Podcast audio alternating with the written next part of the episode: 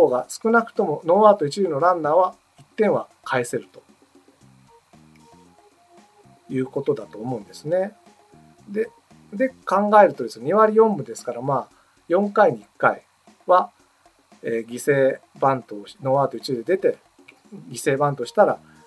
帰ってこれまあ3割打者っ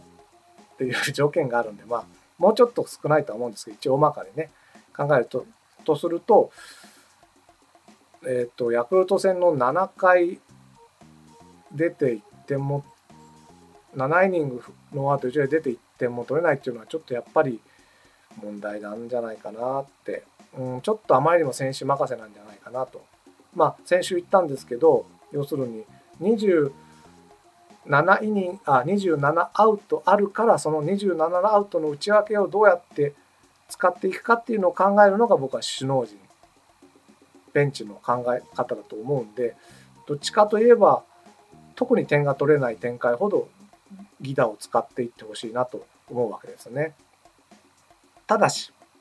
ただし使ってるんですよね、カープは。ギダを。で、さっき僕言いましたね。ギダは80%成功するんじゃないかと。ところが、昨日の、えー、5月6日の試合は4回実はギダしてるんですよね。そのうち成功したのはなんと2回と。50%ということなんですよ、今のカープは。ね。ということはですよ、皆さん。ギダの練習しろと。そういうことじゃないでしょうかね。だから本当に目下の課題、今の課題は僕は全員、まあ全員というか、昨日上本と誰だったかな、もう一人は綺麗に決めたんでね、特にピッチャー陣ですよね。ピッチャー陣はちょっと犠牲バントの練習をしろと。僕はこれがまずもっと接戦を取るための近道だと思っていますと。あ、ですね。で、そうだ。で、うん、いいや。でですね、もう一個考えているのは、あの、特にこのね、ノーアウト一塁で出て帰ってこない輩がいるんですよ。ちょっと数は細かく数えなかったんですけど、印象かな？でもいやでも絶対そうなんだけど、7番野間がね、スタメンで7番野間が一塁に出た時にね、帰ってくる確率がすこぶる悪いように私は思うんですけど、どうでしょうかね？でつまりね、今の首脳陣って、7番で誰かがノーアウトで出ても、キャッチャー、ピッチャーという順で、結局なんかキャッチャーになんかもにょもにょっと適当に打たせて内野フライみたいな。でまあしょうがないからピッチャーに犠牲バントさせてまあツーアウト二塁するけど田中が打てませんでしたみたいな。ことなんですよ。だからうん少なくとも2人いるんだからキャッチャーピッチャーで三塁までは進めろよと思うんだけどね。進塁打さえそういう作戦すら取らずなんとなくごちょごちょっとやってツーアウトから打てるか打てないか選手任せっていう感じがするんですよね特にこの7番が出た時に野間がね特に。なんでね僕思うのは今野間本当にねノーアウトランナーなしの時の集中力、まあ、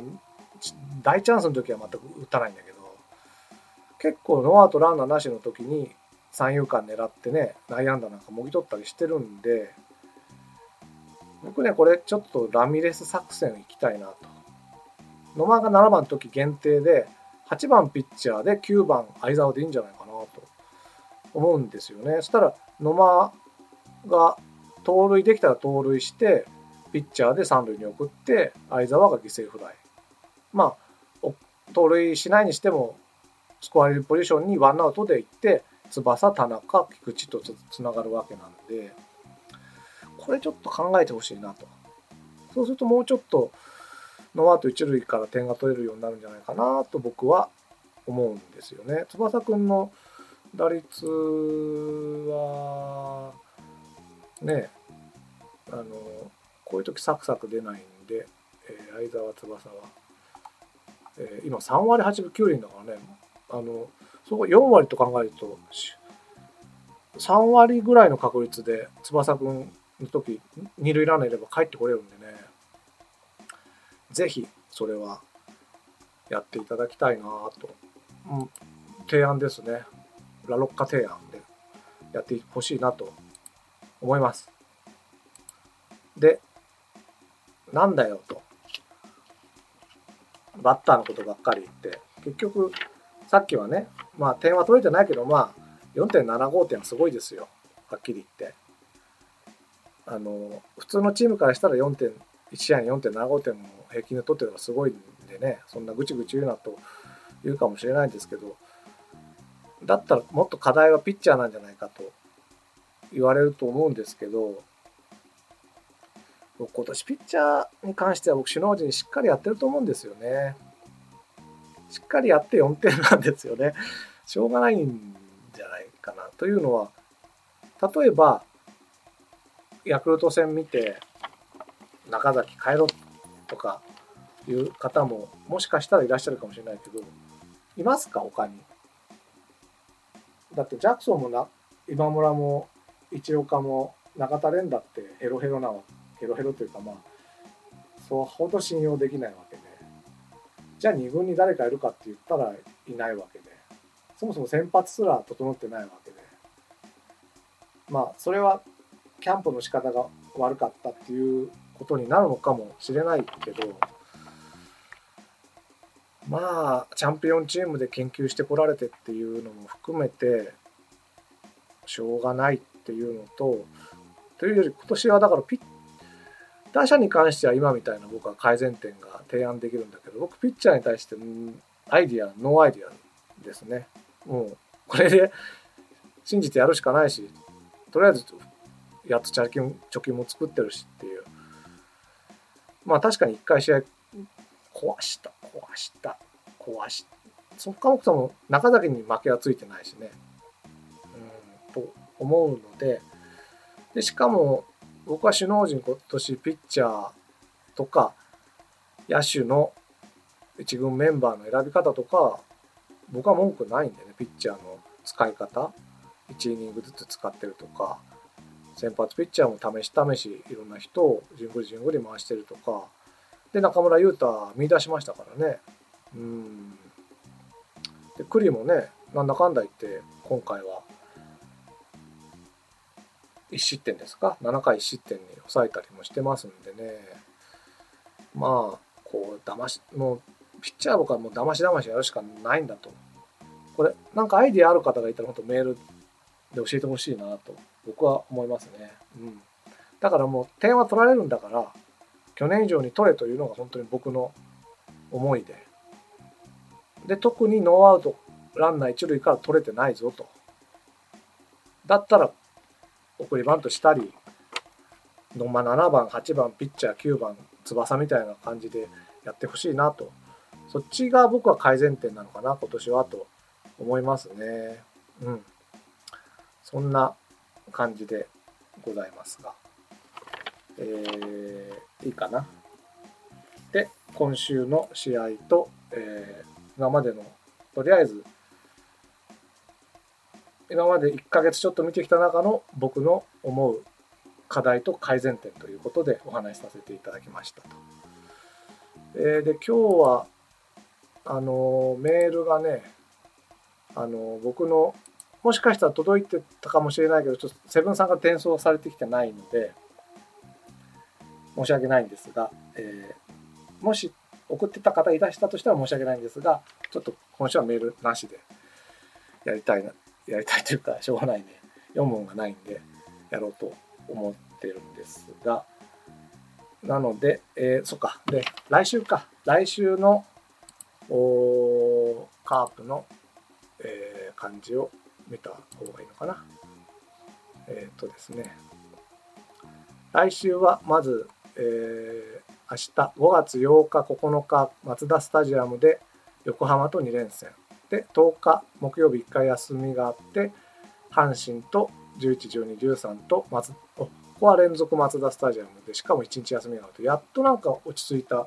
日程になりましたけど5連戦ということですね。d n a と阪神か。ですね。で今阪神が2位で d n a が4位。3ゲーム差と4ゲーム差と。まあだから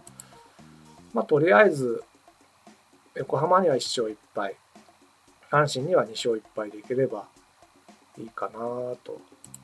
思いますね。D n a は誰が来るのかな？D n a はとりあえず今永と東が前に投げてますね。で、えー、阪神はえー、っと阪神は前の週はあ高橋遥香で、えー、大野岩貞と。岩貞に確かこの前負けちゃったんだよね。うんうんうんうん。まあ松田ですしメッセンジャーも来ないだと思うので大丈夫かな2勝1敗。ね。まあ阪神もね意外とだからその足を使うようになってからちょっと強くなってきてね、えー、しかも点取ってるんですよね5月5日は7点、えー、5月6日も7点とかね。その前も5月1日も7点取ってるね。いやいやいや結構手強そうな相手。逆に d n a はあえっ、と3点。ああそうか。巨人戦は0点3点12点か。まあバカ試合もするけど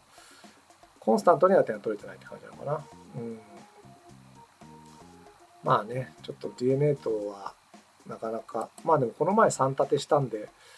苦手意識もなくなってるといいなと思いますけどもね。はいはいはい。もうこっちはだか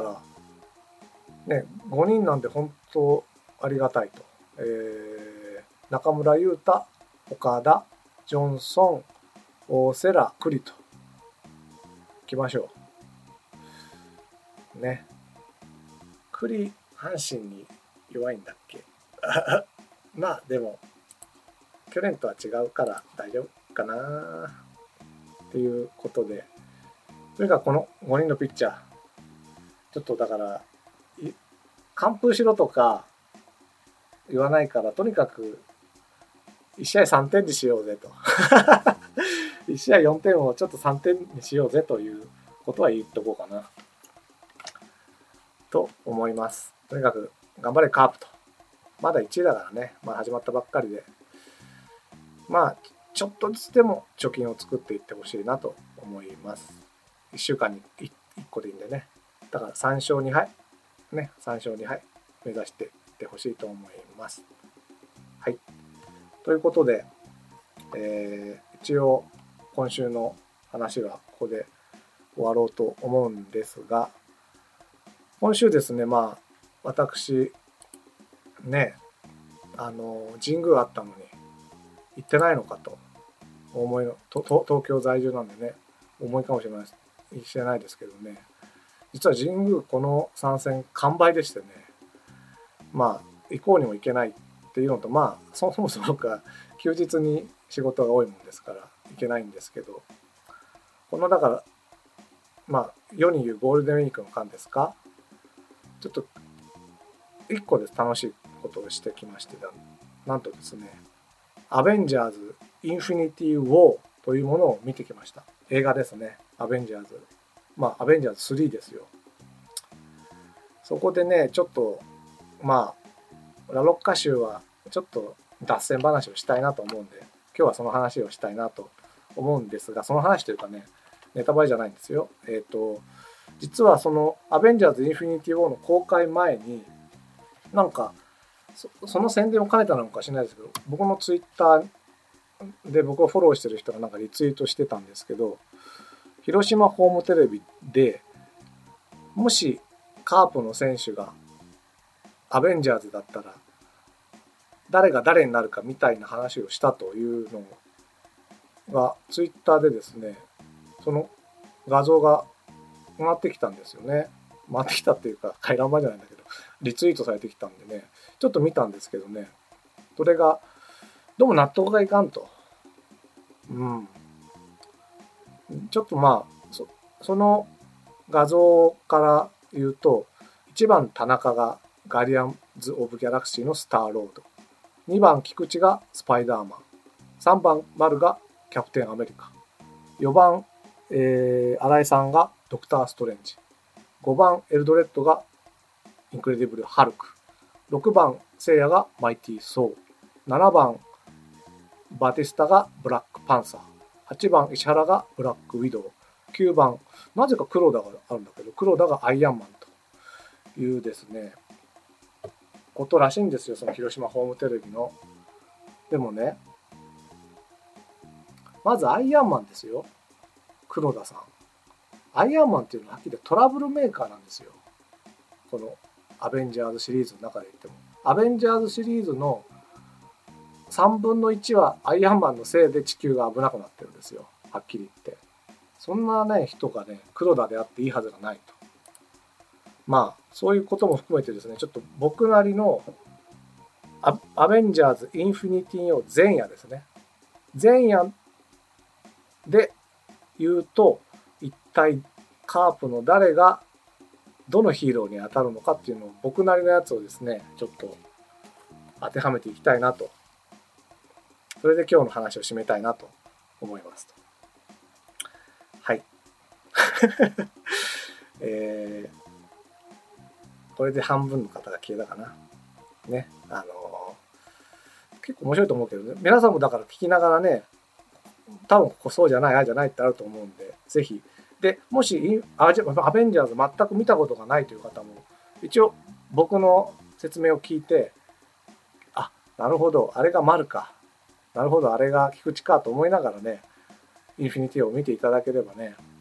多少分かりやすいんじゃないかな。分かりにくいとは、分かりにくいかなとは思うんで、はい、もう、この趣味でやりたいと思います。まずね、だからさっき言ったアイアンマンですよね。で、そのインフィニティを前夜というのはですね、実は地球でちょっと問題が起きてまして、実はアイアンマン派閥とキャプテンアメリカ派閥に実は分かれてちょっと戦ってるんです。戦ってるというかちょっと喧嘩してるんですね。その、キャプテンアメリカ派閥は完全に自警団として、えー、いろんな平和を守っていきたいというのに対してアイアンマンはもっとこう国連と協力して、まあ、国連軍の一端みたいな感じでその国連のお墨付きで行動したいっていう二派に分かれちゃったんですよね。うん、ででキャプテンはさっきはキャプテンアメリカが丸っていうのは僕は賛成ですねやっぱりもうキャプテンカープですよはっきり言って丸は去年の MVP だしね。なのでね、僕はキャプテンアメリカ丸は、もうその、広島ホームテレビ賛成なんですが、片やだからその対立するアイアンマンですね。アイアンマンが黒田さんっていうのはありえないんで、僕はだから、まあ対立してるわけじゃないけど、やっぱりこう、ヤクルト戦のですね、不甲斐なさを見て、まあ、野手が点取っても点取られちゃうブルペン。まあ、これはそのうち、もしかしたら対立があり得るんじゃないかと心配してるんですけどね。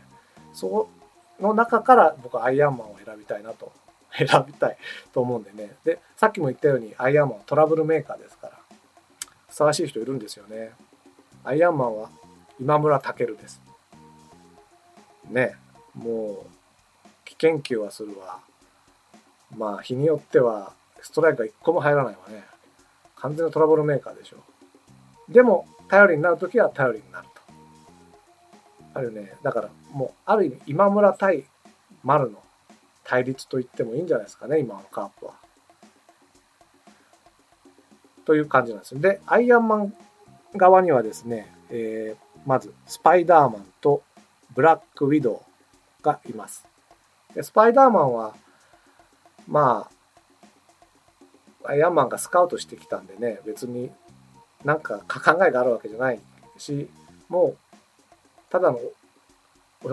お調子者の若者みたいな感じなんですけどやっぱりアイアンマンの必殺技といえば糸ですよね。糸を雲の糸をバーって出してこういろんなところを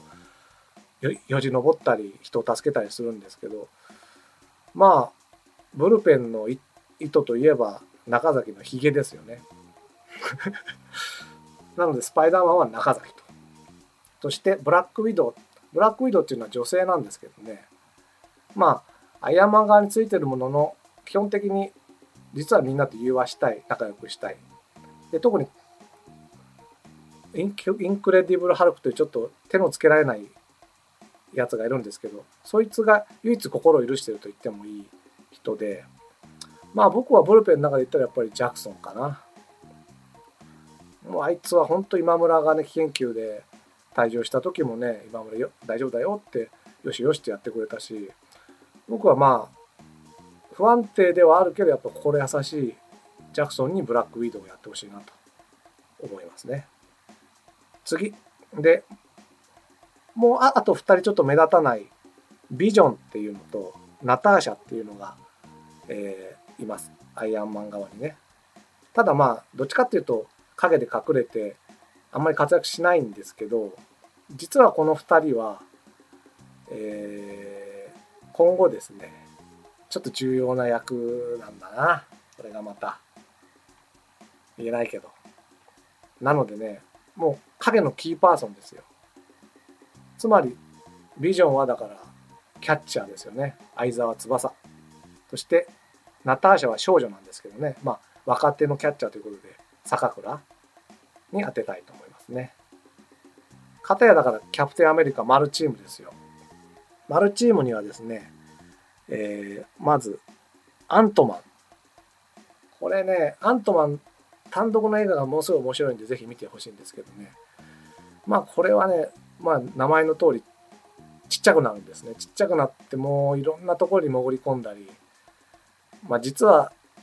もっと面白い技があるんだけどそれはちょっと見てない人がいたらまあしびる王とか見てほしいな。もう本当にしびれちゃう王ですからねそんな感じでもうね縦横無尽な男はやっぱり菊池ですねアントマンは菊池で、もう一人ファルコンっていうのがいます。これはですね、あの、羽、羽をつけてですね、空を飛びながら上から攻撃するみたいな。要するにま切り込み隊長ですよね。もう真っ先にこう、敵の陣地に飛んで切り込むという意味で、これはもう田中と。ファルコン、アントマン、キャプテンアメリカの棚菊丸トリオと言っていいんじゃないですかね。で、あとね、一応キャプテンアメリカ側にホークアイというですね、なんていうかな、あの、普通の人がいる 普通の人がいまして、これまあ弓矢で戦うんだけど、まあ普通の人なんですよ。ヒーローというよりか。で、美人の奥さんがいてね、子供さんがいてね、でも、実はそんな危険なところに戦いに行かないでくれなんて思われてね、まあ、マイホンパパだったりするんですね。まあ、そんなホークアイは、まあ、まだね、その新米で、その一人前とは言えないけどなんとか頑張ってチームに貢献しようと頑張ってる広瀬コーチをマイホームパパのね美人の奥さんも広瀬コーチがホークアイであるということですね。でもう一人キャプテンアメリカにこれ重要な人物がいてですねこれキャプテンアメリカウィンターソルジャーっていう動画が出てきたんですけどバッキー・バーンズというウィンターソルジャーでは実は敵なんですね。でも敵なんだけどキャプテンアメリカの親友でもあると。この複雑な人物ですよ。だから敵でもあり味方でもあるという人物がいるんですね。もう、これはね、カープで言ったら、ね、カープファンにとって敵でもあり、味方でもあると言ったらもうこの人しかいない。尾形光一監督ですね。つまり、もう尾形光一と丸は親友と言っていいでしょう。ね、もう同じ9番を背負って戦ってるわけですからね、79番と9番で。もうそれで ファンにとってはもう敵であり味方でもあるという尾形監督をぜひバッキーバンドにしたいと思っております。で、実はですね、これは地球の話なんですね、今までは。今度は、が、アベンジャーズはですね、宇宙で活躍している人たちがいるんですね。まずそれは一つはガーディアンズ・オブ・ギャラクシーチームがいます。これはまあ言ってみればまあ宇宙の自警団みたいな感じですかね。でこれ常に4人組で宇宙船に乗ってねまあ行動してるんですけどこれまあ言ってみればその別メニューで調整してる先発陣でしょうと。ガーディアンズ・オブ・ギャラクシーチームはね。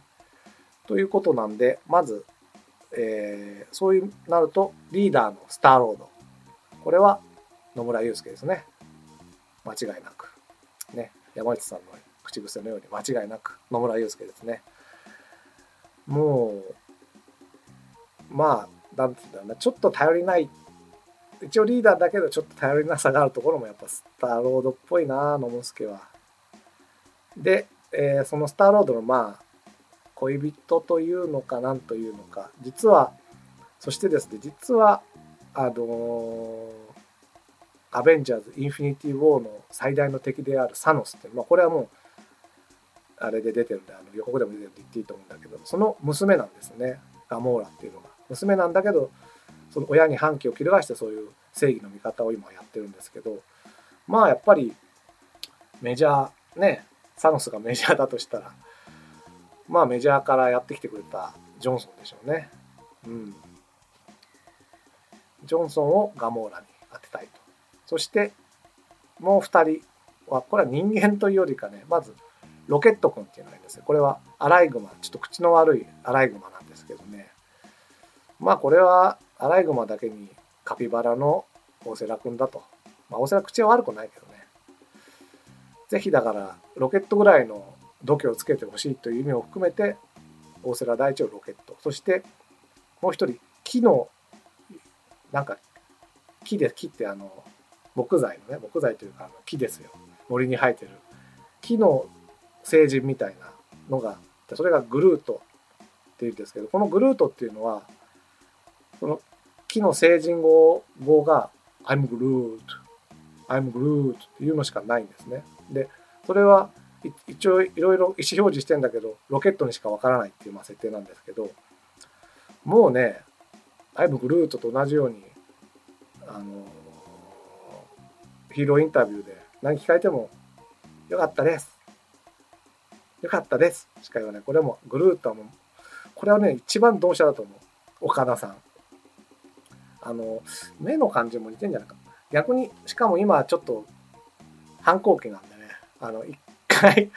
なんていうのかな、まあ、俺見てほしいね。うん、見てほしい。もう言わない。ここは皆まで言うなと。とにかくもう、見たらもうグルートは岡田だと皆さん思うと思うんでね、I'm Groot と本当良かったですが、本当にね、重なるな。で、もう一チームというかね、今度は宇宙というかこれは神話の世界なんですけどマイティー・ソーっていうのがいます。でこのマイティー・ソーもまあ神話だけに異次元の男ですよ。でもうカープで異次元の男って言ったらね聖夜でしょう。ね。で要するに今ちょっと聖夜怪我しててねで4番をいろいろ日替わりでやったりしてますけどもねあ怪我してるというかその休みの時は4番日替わりで今も休みのなんだ休養の時は日替わりでやってますけどせいやにお友達がそせいやじゃないやそうにねそうの家臣でもあり友達みたいなのがいるんですけどそれがまあ松山エルドレッド西川龍馬高橋宏樹でいいんじゃないかな。うん、ちょっとこれ名前も分かりません。高橋宏樹がまあ浅野忠信とだけ言っておきましょう。まあこれそう見ていただければもうね、出てこないんですよ。この4人は、こっから。なのでちょっと、はしょりますけど。で、もう一人、ソーには弟がいまして、それが、ロキっていうんですね。これが結構人気のキャラなんですけどもね。まあ、これもね、さっきの言ったウィンターソルジャーのバッキー・バーンズと似てて、まあ、裏切りはするし、でも、たまに助けてくれたりとかね、なんかいいやつなのか悪いやつなのか、まあ、カープ、カープじゃん、ドラゴンボールで言うとベジーベジータベジータでもないか。もっと裏切るんだよな。うんだからそんな感じのね今何今こいつは本当は味方なのか敵なのかわからない謎の男をやってるがロキなんですけどね。でまあ聖夜のと宋の弟ということを考えて覚醒したのか何なのか盗塁する気あんのかねニヤニヤして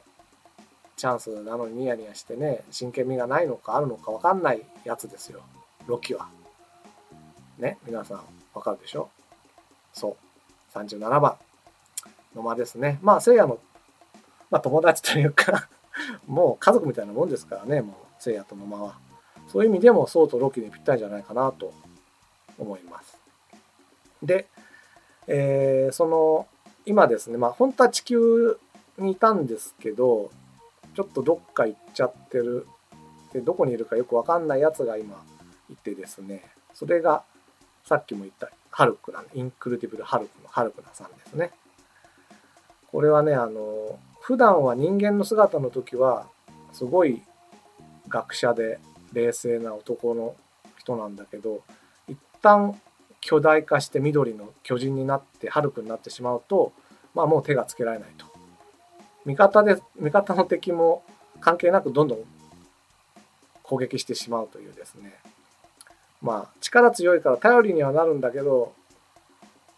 逆に敵にもなってしまうみたいなね。敵でもないんだけども、とにかく暴れん坊ですよね。そういう人はまあ、やっぱり一人、まあというか、普段は心優しいけど、試合になって大事なところになると本当変身してしまう男って言ったらやっぱり井さんかな。ハルク。ね。だからさっきの広島テレビではエルドレッドだって言うけど、エルドレッドはね、常に変身してるようなもんですからね。やっぱりもともと心優しいという意味で新井さんだなでもさよならの時ねさよなら打ってなんかこう変なガッツポーズするみたいなのも完全にハルクですよあれはうんそう思いますねでそうだちちなみにどっか行ってるという意味ではですねさっきキャプテンアメリカをマルって言ったんですけど、マルもキャプテンアメリカも今ちょっとどこにいるかわかんないんでね、インフィニティウォー前夜。そういう意味でも、今怪我してるという意味で、怪我して2軍で何してるかわかんないという意味で、ちょうどいいですよね、キャプテンアメリカもあるっていうのもね。はい。で、最後のゾーンというか、で、今、地球のそのキャプテンアメリカ、アイアンマンチーム、そして宇宙で活躍してるチームっていうのを言いましたが、もう一つね、地球なんだけど、ちょっと別天地というか、まずアフリカのワカンダという場所でですねそこの王子様っていうのが実はいるんですねヒーローで。それがブラックパンサーなんですけどこれがまたねいい映画で僕あのとりあえずインフィニティ・ウォーも含めてアベンジャーズシリーズの中で僕はブラックパンサーが一番好きです。うん。でそのま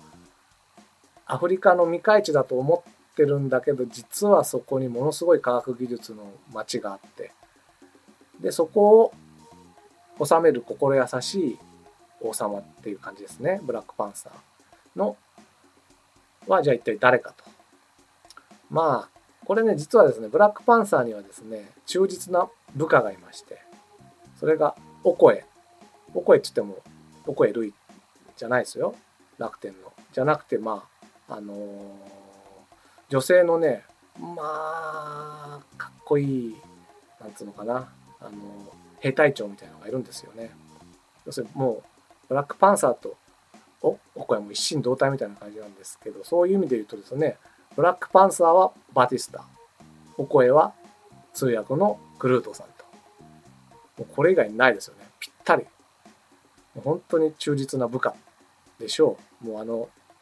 100%やりますという。ね、もう完全に王様の言葉を理解して。忠実に私たちに下々のねファンに 伝えていただくという素晴らしいなと思いますねクルートさん。なので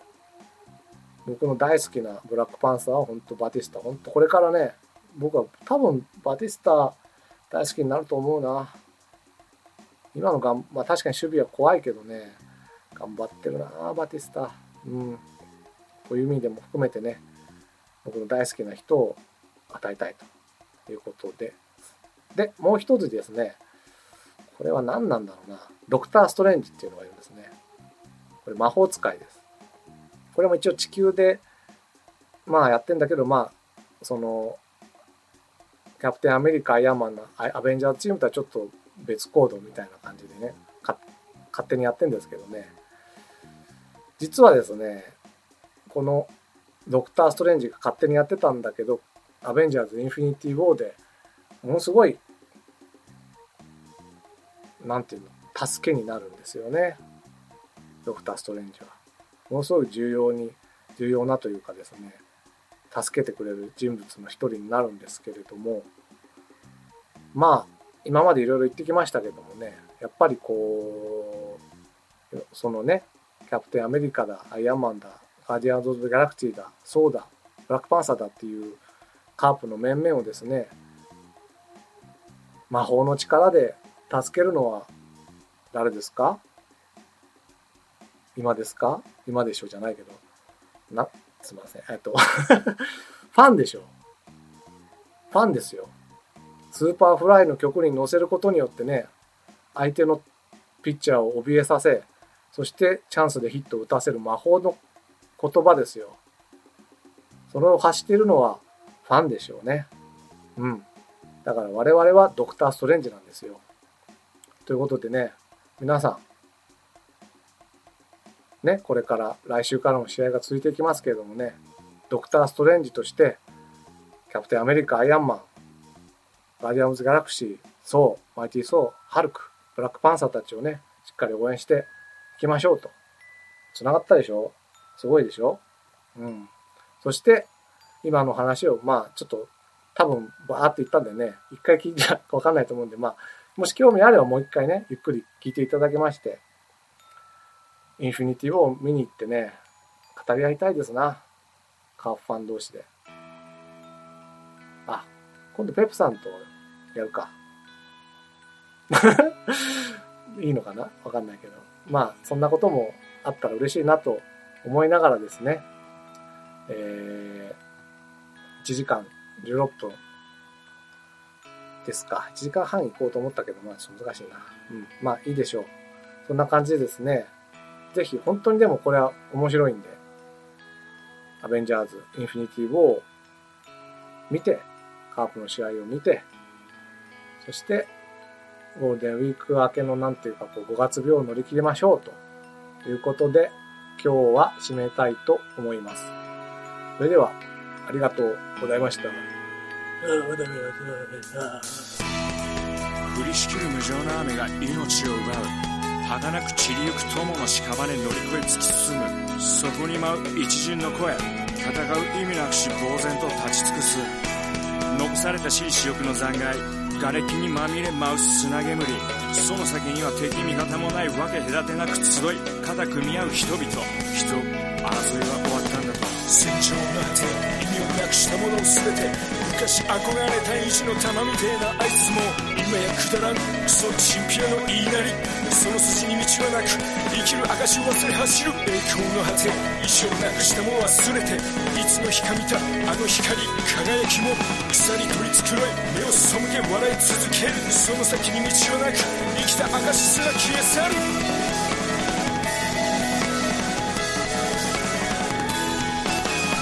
烈な名お前皆を和ます時のお前も全部ひっくるめてお前なんか話を見るとそれからだ。晴れの雨はなく終わらぬ争いもなく。